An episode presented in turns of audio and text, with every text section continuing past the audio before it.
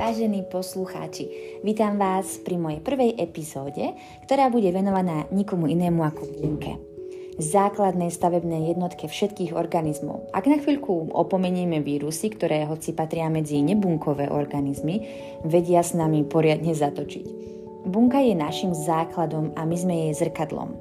Ak všetko funguje ako má v našich bunkách, celé telo funguje bez problémov. Je to preto, lebo bunky sa spájajú do tkaní a tkanivá vytvárajú orgán. Tie orgány potom vytvárajú orgánové sústavy a tie spoločne tvoria celé telo. Naše telo, ktoré dokáže tráviť potravu a metabolizovať jej zložky, dokáže poháňať krv, do ktorej sa pomocou plúc dostal kyslík, pohybovať sa, myslieť, cítiť alebo rozmnožovať sa. To znamená, že ak správne funguje bunka, tá vytvorí dobré tkanivo, to vytvorí zdravý orgán. Pod mikroskopom by sme stále videli jednu bunku vedľa druhej, ako tam pracujú, ako vytvárajú energiu a produkty metabolizmu, ktoré sami využívajú, alebo sa ich musia zbaviť. Videli by sme kostru a ďalšie oporné konštrukcie bunky, ktoré nazývame cytoskelet. Videli by sme dýchacie a energetické centrá, výrobné fabriky pre proteíny, videli by sme logistické centrá, ktoré rozhodujú o tom, či vytvorené proteíny ostanú v bunke alebo z nej výjdu a budú slúžiť niekde inde. Videli by sme jadro a v ňom uloženú tú najdôležitejšiu informáciu DNA alebo deoxyribonukleovú kyselinu. Hovorí vám to niečo však? Vedeli ste o tom, že bunky medzi sebou komunikujú? Áno, a to nie len sused so susedom, ale aj bunky medzi sebou na veľké vzdialenosti. Je fascinujúce pozrieť sa na bunky, ktoré vytvárajú rôzne tkaniva. Napríklad bunka svalového tkaniva bude mať iný tvar a funkciu ako bunka nervového alebo dýchacieho tkaniva. Tak ako každý človek je telesne vhodný pre iný typ práce a v nej má inú pracovnú náplň, aj náplň práce svalovej bunky sa líši od tej nervovej. Jedna sa predsa stále rozťahuje a stiahuje a druhá neustále posiela informácie po mozgu, z neho do tela a z tela zase späť do mozgu.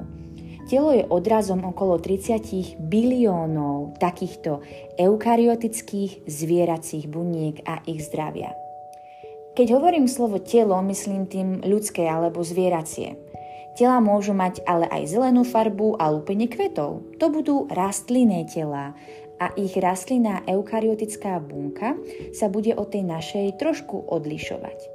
Telá však niekedy nemusia byť tvorené z tak obrovského množstva buniek a nemusia byť tak komplexné, aby prežili. Napríklad baktérie, archeóny alebo sinice sú tvorené len z jednej bunky. Predstavte si, že by sme boli jedna veľká baktéria a naše telo by bola jedna veľká pohybujúca sa guľa. Asi by sme nevedeli zostrojiť lietadlo, počítať mm, zložité matematické príklady alebo cítiť lásku alebo hnev.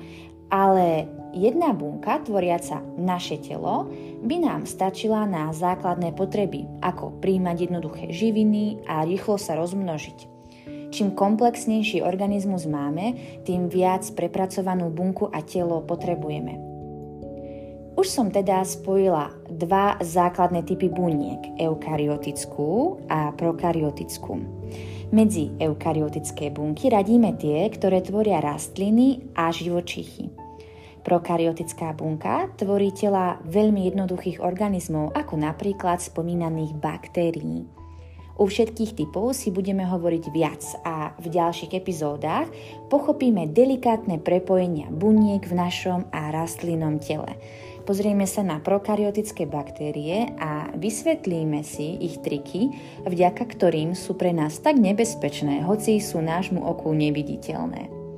Ak sa vám táto epizóda páčila, povedzte o nej vašim spolužiakom a všetkým, ktorí sa chcú dozvedieť viac. A trápi vás nejaká nezodpovedaná otázka? Ak áno, napíšte mi ju v komentári po touto epizódu a ja na ňu rada odpoviem.